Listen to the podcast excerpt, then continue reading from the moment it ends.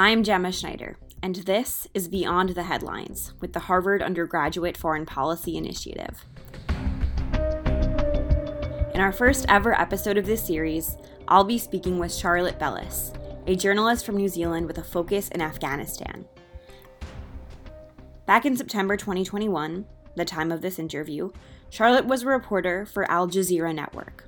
She was stationed in Kabul, Afghanistan, where she had been reporting on the fall of the country to the Taliban since the summer of 2021.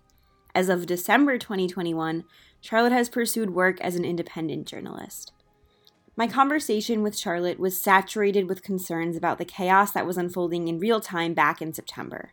And so, by revisiting this interview, we are going to relive the uncertainty and turmoil that was so fresh and raw during this period.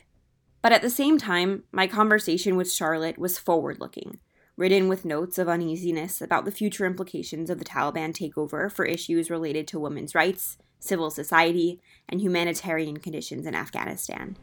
Today, we can fill in some of the blanks and uncertainties that would not have been answerable without the passage of time. And that is exactly what we are going to do at the close of this episode. But first, here's Charlotte Bellis. Hi, Charlotte. Thank you so much for being here with me today. Thank you for having me.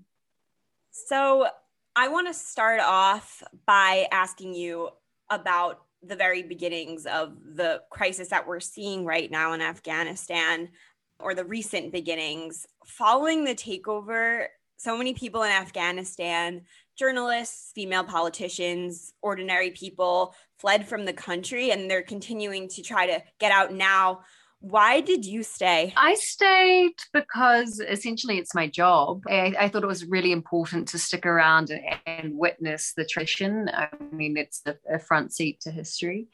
And I, I really didn't feel personally that threatened. Um, my dealings so far have been pretty good. And I think a lot of um, the fear that's coming out now is um, a lack of understanding, knowing what to expect from the Taliban, if they're going to be as brutal as they were in the 90s or some type of Taliban 2.0. And my dealings had been good, so I decided just to kind of take it one day at a time and see how I got on. And um, I mean, it certainly helps that I'm a New Zealander, so there's no kind of history there um, well, no uh, very emotional history, at least, between New Zealanders and the Taliban. And um, I also work for Al Jazeera, and I usually live in Doha, and the leadership had been da- based in Doha for a long time as part of the negotiations with the US. So I had some pre existing relationships there. Which gave me a sense of security because I knew if anything happened that I could call some of those people that I that I knew um, and had known for years. Um, if, if I felt intimidated or, or, was being harassed or anything like that. And so far, um, I have been able to do my job without any interference. Uh, a couple of incidents where I've been asked to not film or or stop what I was doing, and then I I just called essentially the spokesman, um, people in the leadership team, and and they called the person who was stopping me and, and said you have to let her film. So I, have had a good experience so far but in, in terms of how journalists are operating here most are able to do their jobs except for if you cover a protest and that's where we've seen flashpoints with people being detained their cameras broken being beaten. Um, it, it, has been uh, pretty horrifically.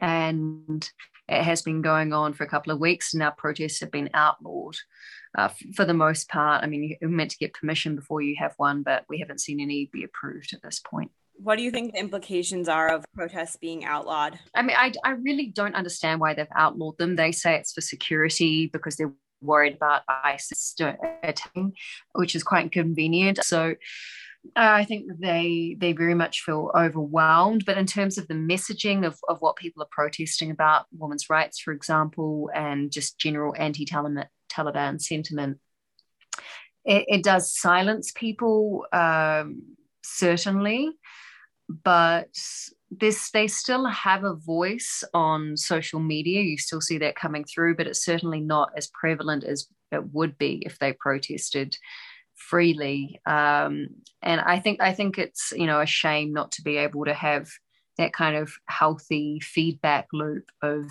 governance and protest. And when the Taliban had said to us at the beginning that they were happy to have criticism and that as in terms of media they welcomed it as long as we were fair and objective um, so it'd be nice to see them honor that not just for journalists but also for the public to be able to protest if if they have criticism of the movement.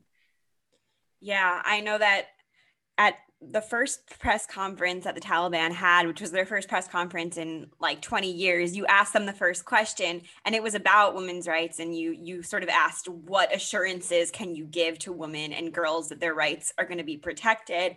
And their response was that they would commit to the rights of women within the framework of basically what they're they're allowed to do in Sharia law. So have you seen this play out and do you buy into this answer um, so there's a few things in that in that they say uh, women can have their rights girls can have their rights within sharia law the interesting part and what the west often picks up on is okay sharia law it's very conservative we're going to see people hanging uh, and their hands being chopped off and this very kind of restrictive brutal type of justice system in fact the last government I mean, the, the constitution that the last government ran under and, and has done for a long time is also within the framework of Sharia law. Um, it, shouldn't technically be a change, but the problem is how you define Sharia, how strict and conservative you define it. I mean, much like the US and many other Western nations, our justice systems uh, have foundations in Christianity. And their when they say Sharia law, that's just another way of saying that their justice system has a foundation in Islam.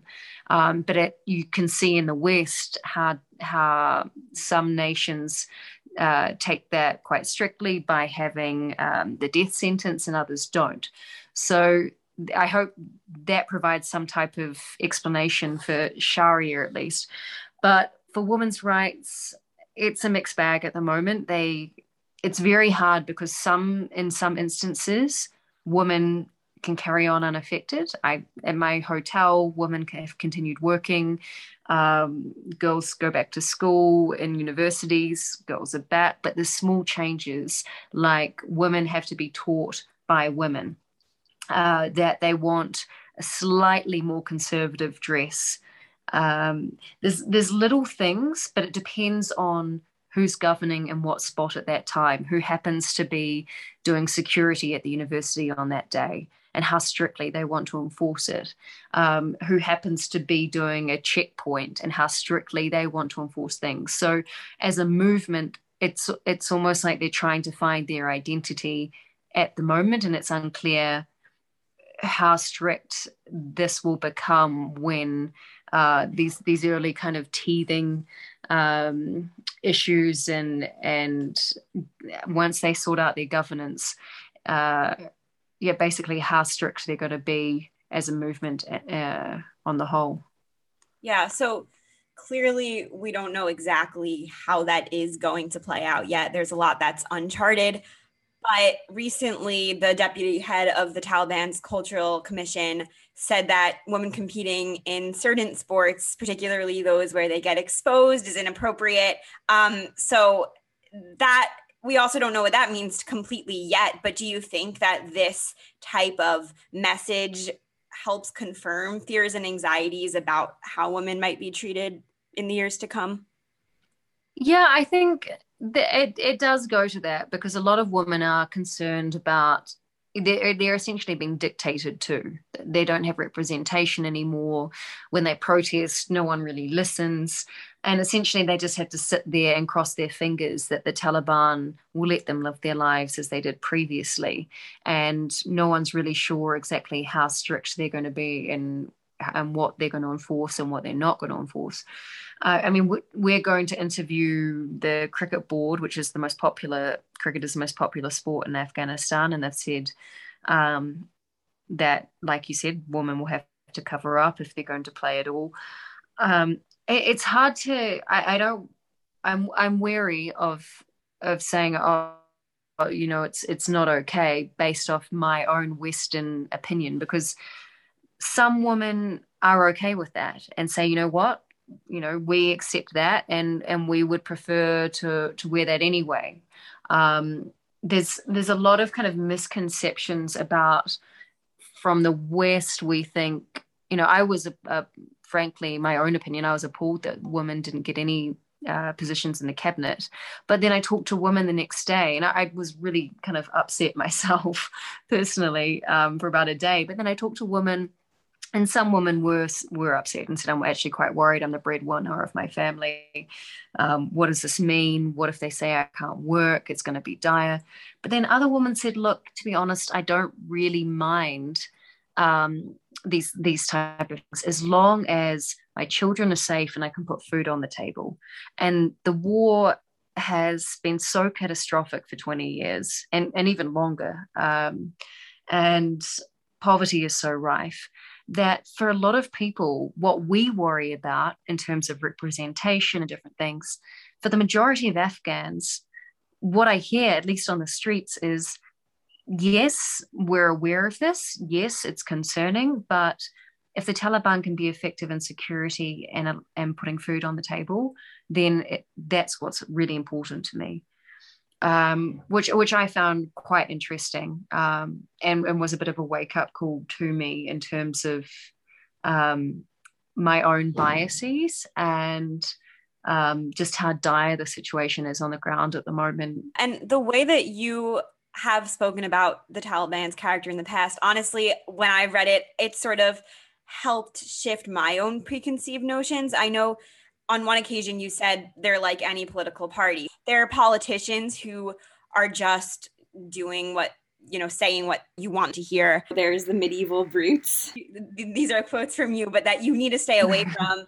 Um, and then there are smart authentic people who actually want to see progress. So of these different actors who do you think is bearing the most influence right now?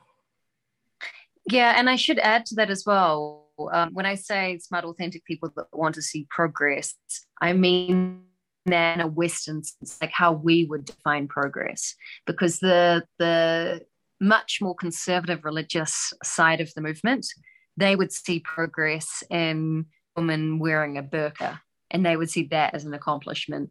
Um, whereas in the West, um, most people would not. So I, I, I do believe because I've had dealings with with people with with Taliban members on on all fronts. Some people who um, could easily live in the West and live a normal nine to five job, and you'd never know they were Taliban. Um, who have and are now here and in leadership roles.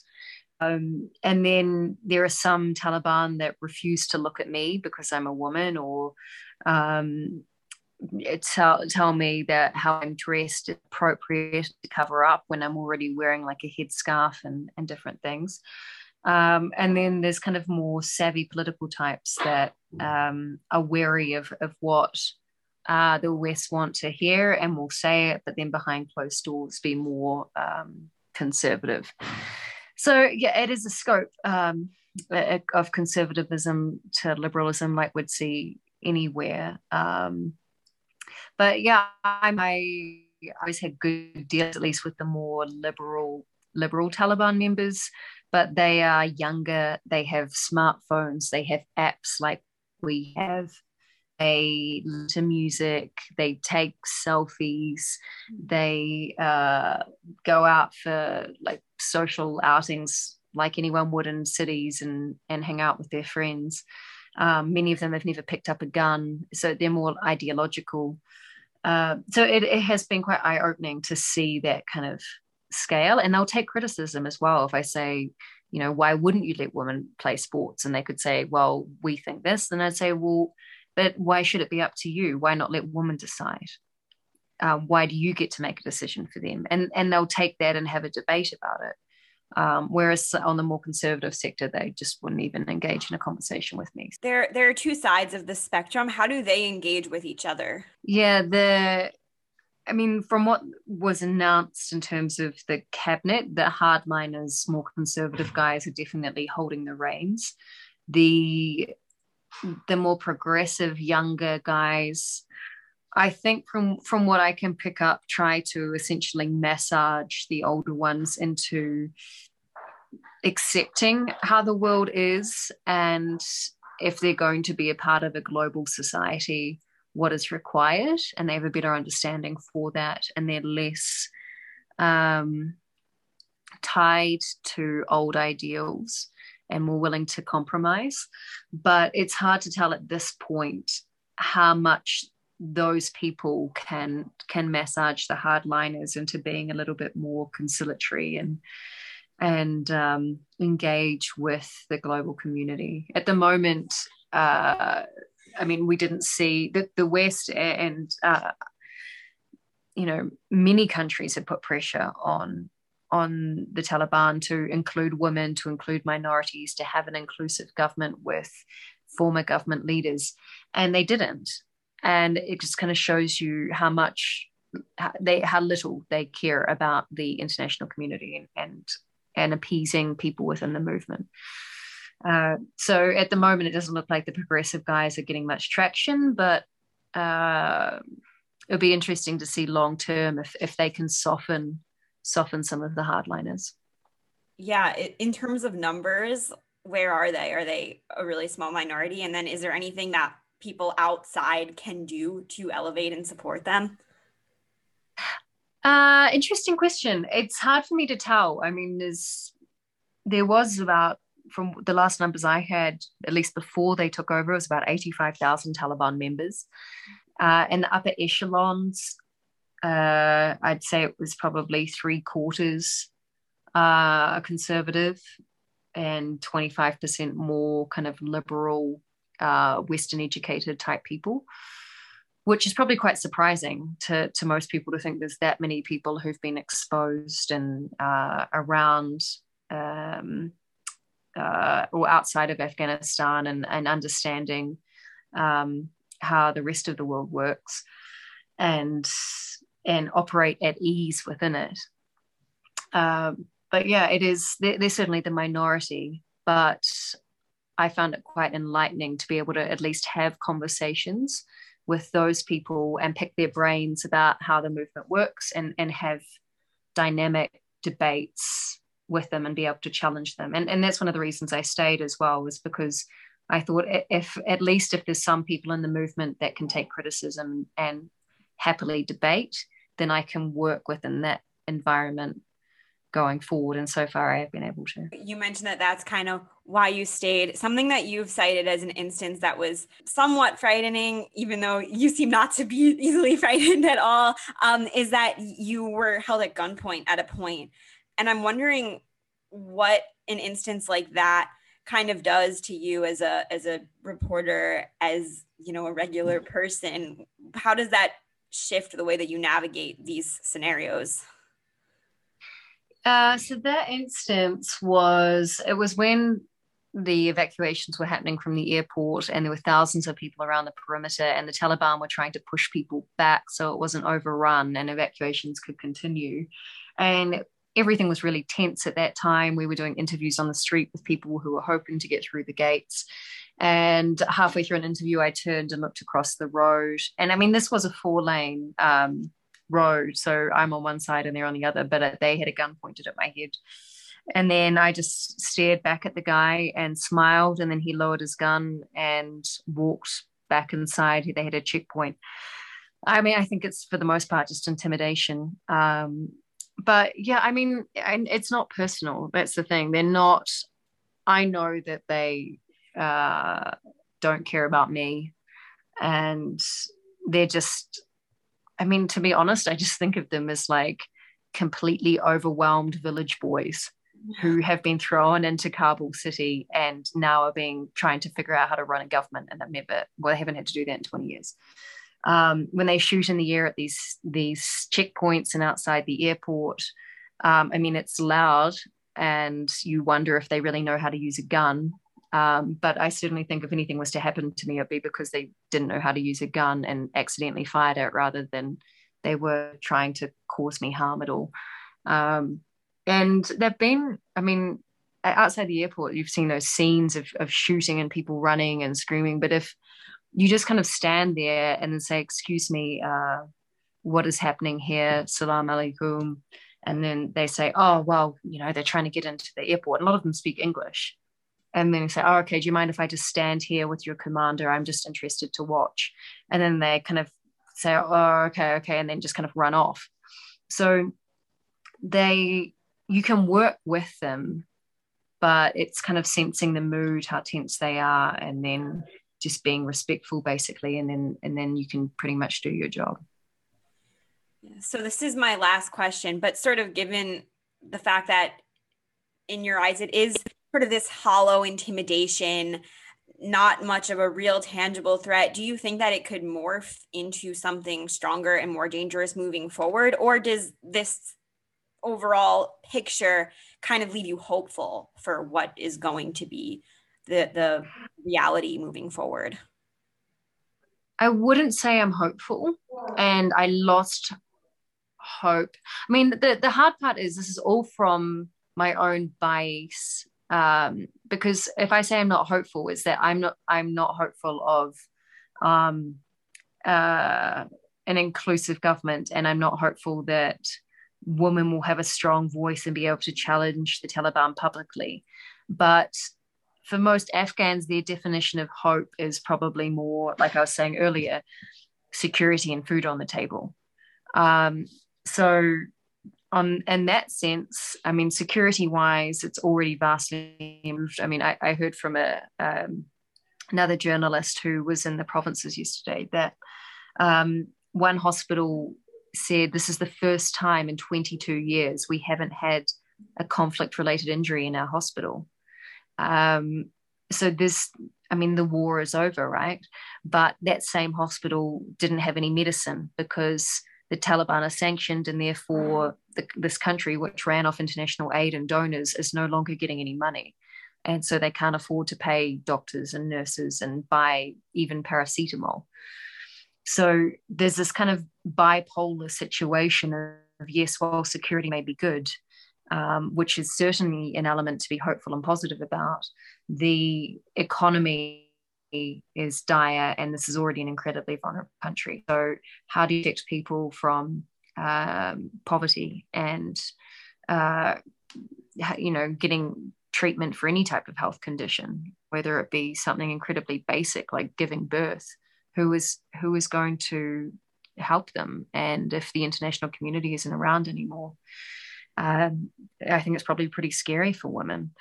Um, so it's it's a very fluid situation at the moment. Each week it changes depending on what kind of relationship the Taliban and the international community um, end up having. Yeah, it's complicated and it's it's ongoing, and uh, I I can't even imagine what it must be like to be there. And you know what you're doing is so important, sending out these messages and kind of keeping everyone up to date and informed. And so I so appreciate that you made the time to to do that with us today. Hey, thank you for having me. it, it is um, it's my pleasure, and especially being on the ground here. I mean, there's there's probably about a dozen jur- foreign journalists here, and I mean, I work in TV. Our stories are like two minutes long, and how much context can you provide within that? So, thank you for having me because then hopefully it provides um, more of a background on, on some of the things that everyone's seeing. Thank you so much to Charlotte Bellis for taking us beyond the headlines in our first ever episode of this series. Now, it's time for an update. So, this interview ended with speculations about future slowdowns in the realm of basic issues like gender equality in Afghanistan. Where are we now? In many respects, we're almost exactly where Charlotte predicted. The latest data available reveals that approximately 60% of out of school children in Afghanistan are girls, according to a Gender Alert report published by UN Women Afghanistan on January 4, 2022. There had been no directives in place barring girls from accessing secondary school prior to the Taliban takeover, but things have changed since then. By November 2021, less than three months after Taliban forces entered the capital and took hold, girls only had access to secondary schools in 7 of 34 provinces. Girls are reportedly attending secondary schools in some provinces at this time, but there is still no central, unified policy at the national level that guarantees equal access to education at all levels for girls and boys. The Gender Alert also raises gender equality concerns in the realms of professional work, healthcare, freedom of movement, and participation in public and political life. Of course, a large body of Afghan women, as Charlotte mentioned, simply don't care about these more modern markers of gender equality. Things like workplace opportunities or fair access to education, which have become so widely embraced in the West. Instead, many Afghan women just care about safety, they care about security, they care about peace. And yet, these basic needs are also becoming increasingly compromised. At the end of October 2021, Afghanistan ranked last, that is, number 170 out of 170 countries, on the Global Women, Peace, and Security Index. The country's absolute score on this index is nearly 30% lower than it was in 2017, a step back which was driven by worsening rates of violence and community safety, according to the managing director of the Georgetown Institute for Women, Peace, and Security. The culprit, needless to say, is rooted in the compounding wrath of the Taliban takeover and the spillover effects of the COVID 19 pandemic. And unsurprisingly, as indicated in the report, it's expected that the Taliban's political reach will continue to exacerbate these conditions in the years ahead. With that said, there's one final issue that must be discussed before we finish up an issue which, for many, will hit close to home in a pretty literal sense. I want to talk about our role and responsibility in this muddled matrix of injustice and disarray. It's pretty obvious that the state of humanitarian need in Afghanistan is stark. Indeed, at this point, the United Nations estimates that about 55% of the population, amounting to nearly 23 million Afghans, are facing extreme hunger with almost 9 million at risk of facing famine in the cold, wintry months ahead. But what's less widely understood is that we, as actors on the international stage, are in reality doing little to help these matters. According to Al Jazeera, Afghanistan's economy has relied heavily on foreign aid for years.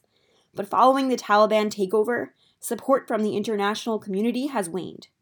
The United States remains the top donor to Afghanistan in the International Humanitarian Response Plan, but strict sanctions on Taliban leaders make it difficult for vital aid to actually be delivered. According to the UN Special Rapporteur on the promotion and protection of human rights and fundamental freedoms while countering terrorism, the sanction exemptions that have been carved out by the UN Security Council, which are designed to protect activities that support basic human needs in Afghanistan, are more symbolic than anything else and do little to fight this problem in practice. The bottom line we're not doing enough. In fact, our political pursuits of counterterrorism, strategic or not, have undermined our very own efforts to effectively provide humanitarian support. The answers to how we should approach this are far from straightforward, and it would be narrow minded if, right here, I attempted to advance a clear, singular solution to these problems. Experts at the UN can't even agree on what the quote unquote right move is here. Plus, it shouldn't go unsaid that for some Afghan people, there are pockets of celebration and optimism following the rise of the new regime. At the Wall Street Journal, Yaroslav Trofimov has written about how families and schools in rural Afghanistan are celebrating their first experience in decades without perpetual warfare. Obviously, the state of affairs in Afghanistan is far from black and white and it's still not entirely clear what issues are most in need of attention and how, or even whether, we should go about addressing them. What is clear, however, is that having these conversations is vital. But public interest in these matters is falling faster than it even began.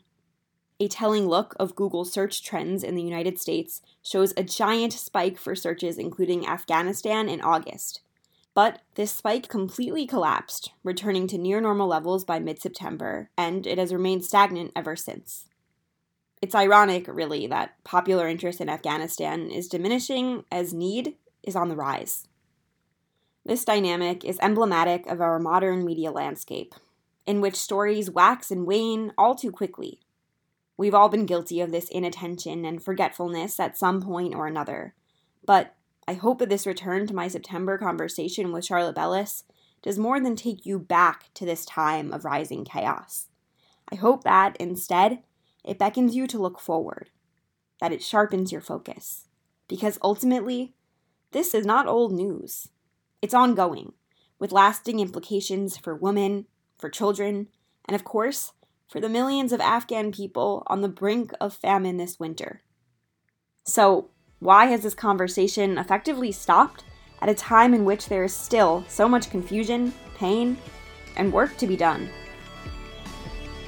I'm Gemma Schneider, reporting from the Harvard Undergraduate Foreign Policy Initiative. To listen to future episodes of this series, check out our website, harvardforeignpolicy.org. You can also find us on Instagram, Facebook, Twitter, and LinkedIn. Bye for now, and thanks again for joining me to go beyond the headlines.